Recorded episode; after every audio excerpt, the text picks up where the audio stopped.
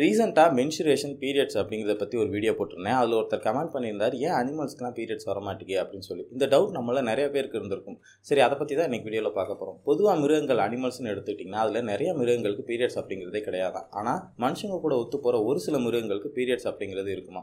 அது என்ன மாதிரியான மிருகங்கள் அப்படின்னு பார்த்தீங்கன்னா சிம்பான்சி ஒராங்குட்டா மங்கி இந்த மாதிரியான மிருகங்களுக்கு வந்து பீரியட்ஸ் இருக்குமா? இதில் இன்னொரு இன்ட்ரெஸ்டிங்கான விஷயம் என்ன அப்படின்னு பார்த்தீங்கன்னா மனுஷங்க கூட கொஞ்சம் கூட சம்மந்தமே இல்லாத இன்னும் ஒரு சில மிருகங்களுக்கும் பீரியட்ஸ்லாம் இருக்குமா? அது என்ன அப்படின்னு பார்த்தீங்கன்னா பேட் அதாவது வவ்வால்கள் இந்த வவ்வால்களுக்குலாம் பீரியட்ஸ் அப்படிங்கிறது இருக்குமா? அதே மாதிரி எலிஃபண்ட் ஷூ அப்படிங்கிற ஒரு வகை எலிகளுக்கும் இந்த பீரியட்ஸ் அப்படிங்கிறது இருக்கும் அப்படின்னு சொல்கிறாங்க ஆனால் இதில் மனுஷங்களுக்கும் மிருகங்களுக்கும் உள்ள வித்தியாசம் என்ன அப்படின்னு பார்த்தீங்கன்னா மிருகங்கள்லாம் தனக்கு வரக்கூடிய பீரியட்ஸை வந்து ரீஅப்சர்வ் பண்ணிக்கக்கூடிய தன்மையுடையதாக இருக்குமா? ஆனால் மனுஷங்களுக்கு அந்த ரீஅப்சார்ப் பண்ணிக்கக்கூடிய தன்மை அப்படிங்கிறது கிடையாது. அதே மாதிரி மனுஷங்களுக்கு வர்ற மாதிரி இந்த மிருகங்களுக்குலாம் ஒரு லாங் டைமாலாம் அந்த பீரியட்ஸ் அப்படிங்கிறது வராதாமா?